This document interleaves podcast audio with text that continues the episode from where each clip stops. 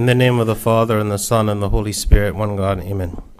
Today we read the passage of Scripture where the Pharisees are accusing Christ of casting out uh, Satan by the power of Satan, by casting out Beelzebub by the power of Satan, because they refused to accept that he had his own authority over the demons, that he was powerful in and of himself.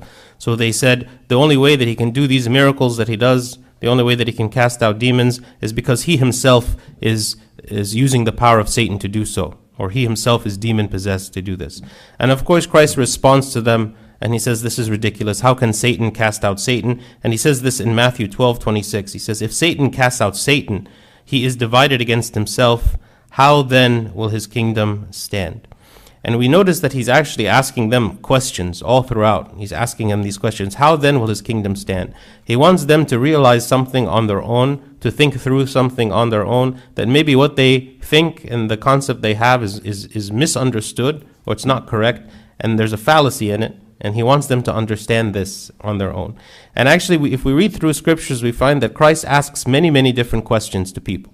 And when he asks the question, he doesn't ask the question because he doesn't know the answer, obviously. He asks the question because he wants us to think about the answer. He wants us to understand what is this answer to this question. The answer to this question is going to help us to have a deeper understanding of some concept. So, I want to go through briefly today of a lot of the different questions in scripture that Christ asks us.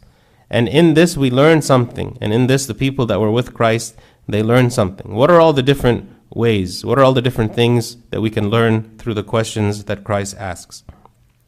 The first reason Christ asks us questions is to test our faith. We read about this in the Gospel uh, in John chapter 6 when um, Christ is about to feed the multitude. And um, Christ asked his disciples, actually, he asked Philip specifically, he says, Where shall we buy bread that these may eat? Whenever it was time there for all of these people to eat, Christ asked this question Where shall we buy bread that these may eat? And what kind of question was this? This wasn't, again, a question where Christ was expecting a reasonable kind of answer from them. The answer was, is we don't have a way to buy bread for these people. Right? So he wanted the apostles to acknowledge that there was nothing that they could do in and of themselves, but he wanted to test their faith. Do they believe that there is a way that Christ could actually make the bread enough for the people to eat? This is why actually Christ told them, You give them something to eat. When, when they were asking him about where, where are we going to get food for all these people, send them away because there's no way for us to find food. Christ says, You give them to something to eat. This was his answer to where shall we buy the bread? You give them something. But of course, we know that was impossible. This was to test their faith. So we ask ourselves, do we believe that God has this ability to grant us what he commands us to do. Christ here is saying, You give them something to eat, and then we say, Well, I have no ability to do that. So, do we believe that Christ will actually give us the ability? When God tells us to do something that to us seems impossible, when God says, maintain a pure life, maintain a life of obedience, maintain a, a life of joy, maintain a life of faith, when He tells us to say to do this in this world that we're living, do we respond and say to him, This is impossible? How can I do such a thing? How can I live this pure life? How can I live this life of obedience? How can I live a pleasing life to God in the midst of a godless world? But here he's giving us the answer. He's saying, What is impossible for man is not impossible for God. Something that man cannot do, God is able to do. So he tests the faith. He asks us this question Do you believe that I can do for you the things that I'm telling you that must be done but you yourself maybe are too weak, cannot achieve it, but I can achieve it in you. I will do it and do the work in you. So this is the first reason Christ might ask questions is to test our faith. The second reason Christ might ask us questions is to lead us to repentance. After Adam and Eve ate of the forbidden fruit in the Garden of Eden, they hid from God. And, and God, of course, knew that they were trying to hide from him. And so he asked them this question in Genesis chapter 3. He asked them, Have you eaten from the tree of which I commanded you that you should not eat? Again, what is the purpose of this question? The question was not because he, he didn't know the answer. He obviously knew that they had eaten of this tree. But he's trying to connect in their own mind the fact that they are now hiding with the fact that they have committed a sin. He wanted them to see that the reason that their relationship with God had turned from one of joy to one of fear and hiding was because of their sin. Right? The reason you are in the status and the state that you're in now, the reason you are hiding from me, The reason you're afraid is because you have eaten of the forbidden fruit and you have disobeyed my commandment, and this is why you are hiding from me.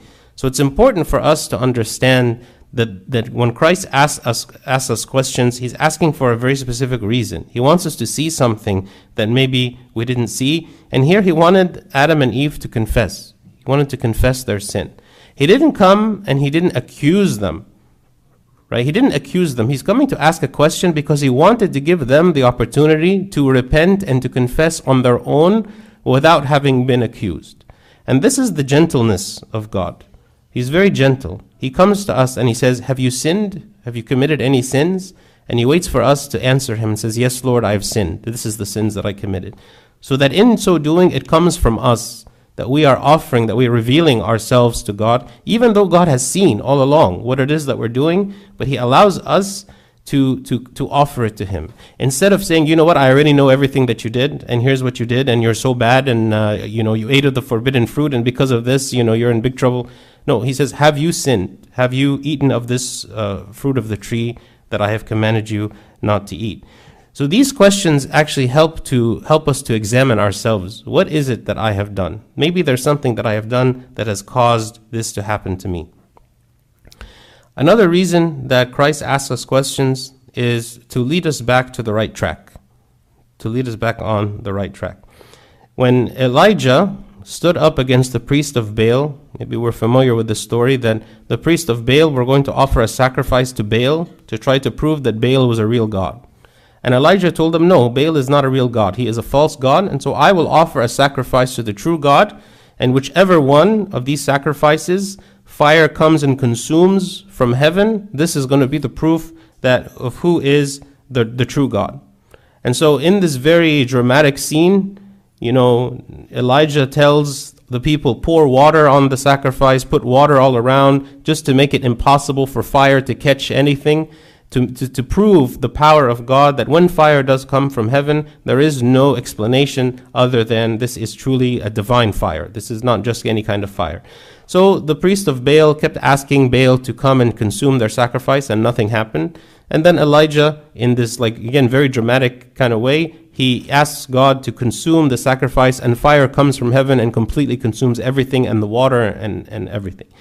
So in this moment, Elijah is the victor. Elijah demonstrates his power, uh, or the power of his God. He demonstrates his confidence that he's not afraid of anything. And then he actually commands that all of these priests be killed. So by the end of this story, we see Elijah as being this man that has done everything correctly, you know, and he had so much faith even in the midst of um, you know, the fear of might, what might, might have happened to him if he had been wrong. He put all of his faith in God after making this, this altar that God was going to actually send a fire and consume this, uh, this sacrifice that he was offering.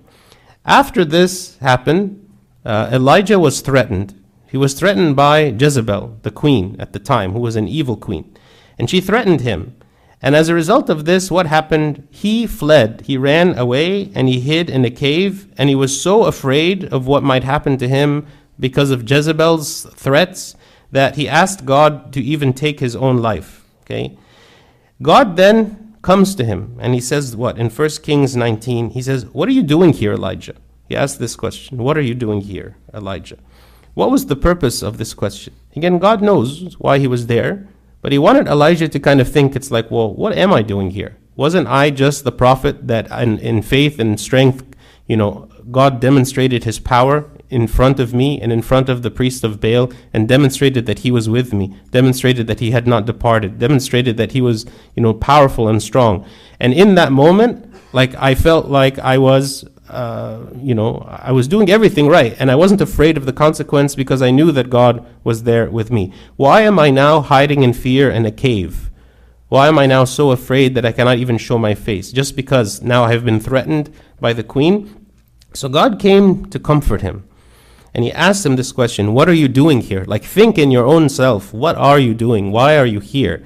You know, God is asking us the, the same question. You know, when we are living a life of fear or living a life of sin, living a life that God does not want us to live, He comes and He asks us this question What are you doing here? Is this the place you should be? Is this the place that I have offered to you? Or have I prepared a much better place for you? Sometimes we live in this depression and in sadness and in fear and in constant mourning or in sin and hiding ourselves and not being, you know, n- not wanting to reveal maybe secrets that we have inside that we're trying to hide from God and we're trying to run away from him and we're trying to run away with from other people maybe that we're afraid of. And yet God is telling us, what are you doing here? This is not the place where you should be. You should be bold, just as Elijah was bold, and just I was with him when you were bold. You should remain bold and not be afraid, because Jezebel cannot come and harm you as long as I am with you. So he's coming again to Elijah to comfort him, to lead him back to the right direction. Okay, maybe you you you you got a little sidetracked here. Okay, now I want to lead you back again. And how did he do this? By asking him a question. What are you doing? Another reason God asks us questions is to correct us to correct us when we've gone astray. When uh, Jonah the prophet, after he uh, preached to the city of Nineveh so that they would repent, he went outside the city and looked on it and waited to see is God going to actually destroy the city or not. And during this time, there was the, the, hot sun was beating down on Jonah the prophet, and it was very hard for him to to endure it because the sun was so hot. So God gave him this plant that grew very quickly and like provided shade for Jonah so that he could stay there and and and rest under the the shadow of this plant. But then just as quickly as this plant had grown to give him shade, God sent this this worm to come and eat this plant so that the plant was destroyed. Okay?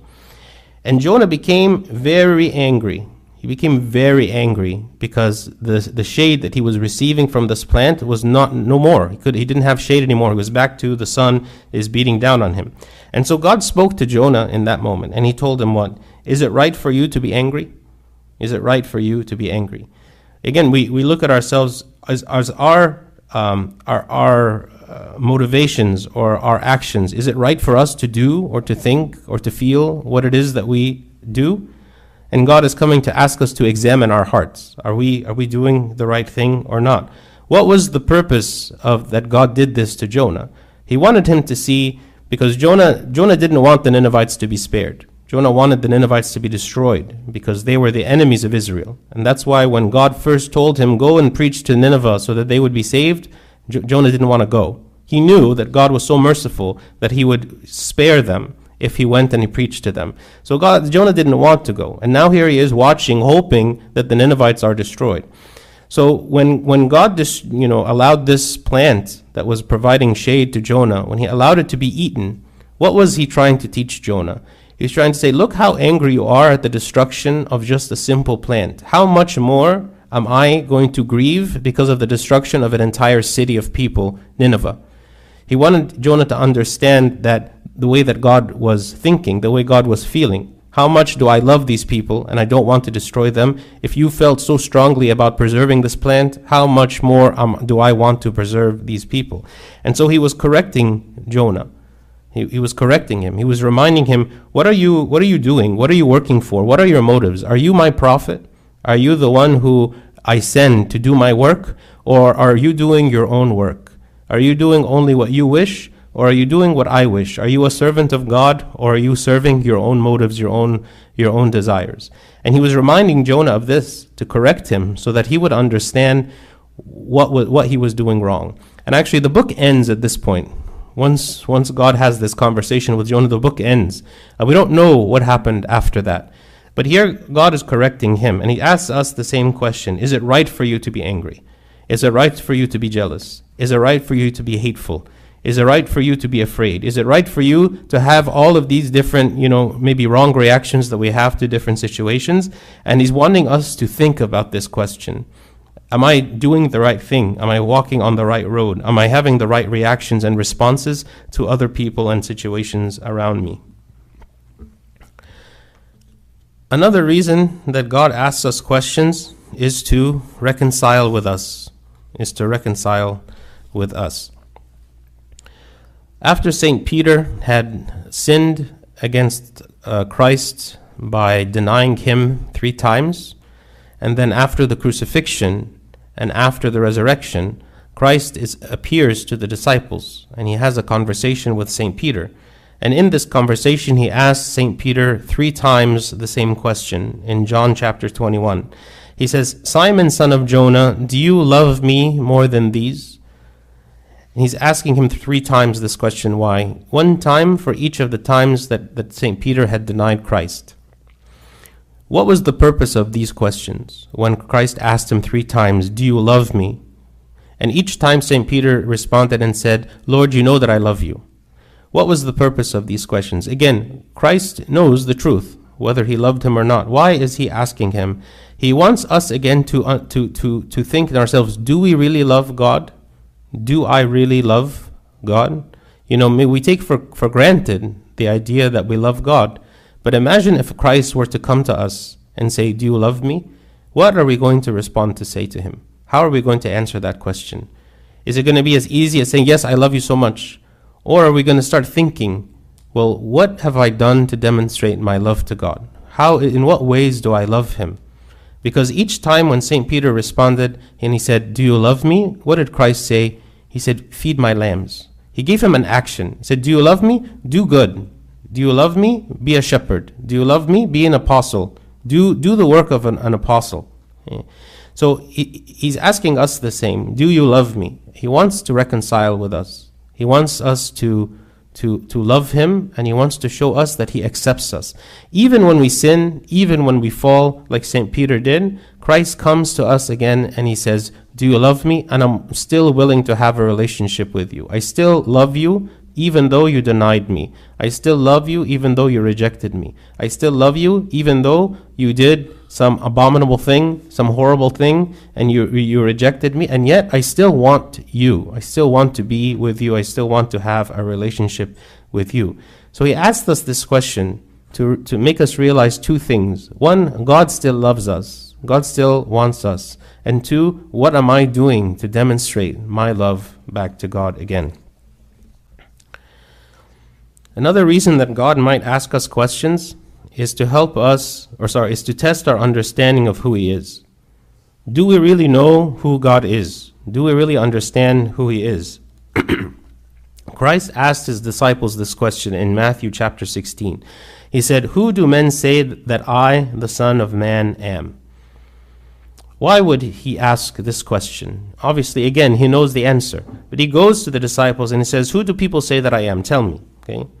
So after a few different answers, St. Peter finally he said what? That Christ is the Son of the living God. Okay? He is the Son of the living God. And God asks us these questions so he can examine our faith. Do we really believe this? Do we really believe and know who, it, who God is? Do we understand him? Do we know his motives? Do we, do we understand his personality? Do we understand his love for us? Do we understand the sacrifice he made for us? Do we know him? Do we really know him? And, and this is what he wants us to reach. He wants us to know who he is on a personal level, not just to know him as a, a God of the Bible or a great God or a powerful God. No, he wants us to know him by name. He wants us to understand him by name. He, he, when he was on earth, incarnate on earth, he had a name. His name was Jesus. He was a man who lived, who had a name. And he met p- with people and he interacted with them as a man with a name and he referred to the other people by their name. When he went to Zacchaeus, uh, who was on a tree, he went to him and he said, Zacchaeus. He called him by name. He, he knows us through and through, but he wants us to know him the same way that he knows us. Anyone who's ever been in a relationship where they love someone that didn't return their love knows the way that God feels. Anyone who has loved someone but felt from that person that they did not love them in return knows exactly how, how, how Christ feels. That he loves us and pours out everything to us, and yet he waits and waits and waits for us to return that same love, and yet we do not. So he's saying, What? Who, who am I? Who do, who do you believe that I am? Do you know me? Do you know me? Or do you just know about me? Do you know about prophecies that have been written about me? Okay, great. But do you know me? Do you know who I am really and, and sincerely? Or, you know, who do you say that I am? Another, uh, another reason Christ asks questions is to humble us. In the book of Job, after uh, a long time of uh, Job justifying himself to his friends, his friends kept speaking uh, to him, accusing him of things, and Job kept justifying himself. And then finally, um, God rebuked all the group. He rebuked Job, he rebuked his friends, because all this time, all of them were speaking without knowledge. They were speaking without understanding. They were speaking about what they thought, what they believed, what they assumed, but they weren't speaking with any real knowledge.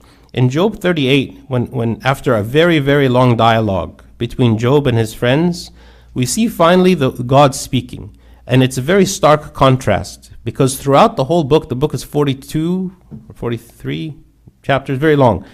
But th- most of all of that book is all the dialogue of human beings. You hear all these people speaking back and forth, and what are they speaking about? They're speaking about God. They're speaking about they know the reason why Job is suffering, and they seem to understand all these different theological matters, and they give all these analogies and comparisons and everything. And anyone reading this would think, well, people that can speak this long about a topic, they must obviously understand it pretty well for them to understand. But at the very end, we read in Job chapter 38, now God actually begins to speak. And when he begins to speak, he silences everybody else. And he says, What? Where were you when I laid the foundations of the earth? Tell me if you have understanding. And this is the beginning of a long series of questions that God begins to ask these people. Where were you when I laid the foundations of the earth? Do you have any knowledge at all about anything you're speaking about? Where were you when I created the earth? Do you understand? Do you understand how I bring the rain and the snow and the clouds? Do you understand how I feed the animals? Do you understand how I do all these things? And he asks them all these questions over and over and over, essentially humbling them, making them realize that they are actually much smaller than they imagined themselves to be. So this is one of the other reasons God asks us questions. He asks us questions that we cannot answer in order to help us to realize how small we are and to rebuke us when we're being prideful.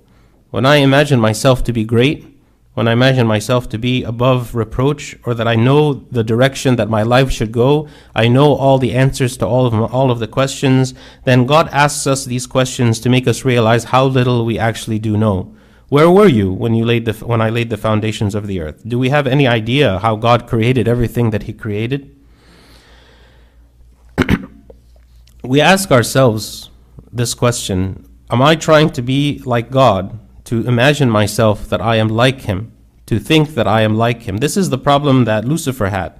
In Isaiah 14, we hear what, what Lucifer said, what Satan said. He said, I will ascend above the heights of the clouds, I will be like the Most High. This is what Satan said. This is why he fell. He fell because he wanted to be he wanted to be like like God. So again, do we do we find ourselves tempted with the same that I try to be like God, that I put myself in the place of God, that I think I know the answer to every question, that I am so stubborn in my own will that I am not willing to yield as to submit to God's will because I believe that I know better than Him. So again, God comes to us and He asks us these questions to humble us. Where were you when I laid the foundations of the earth? The last, uh, the last uh, point I want to make is uh, another reason that Christ asks us questions is to make public a private story of faith. So if you think about the story of the woman uh, who was in a crowd that had her, uh, that had the illness and bleeding for 12 years, when Christ was in the crowd, there was a woman who had this disease, who she had uh, bleeding for 12 years, and she believed that simply touching Christ's garment she could be healed, and she had faith to do so, and so she went quietly and she touched him, and the moment that she touched him, she was healed of her of her disease.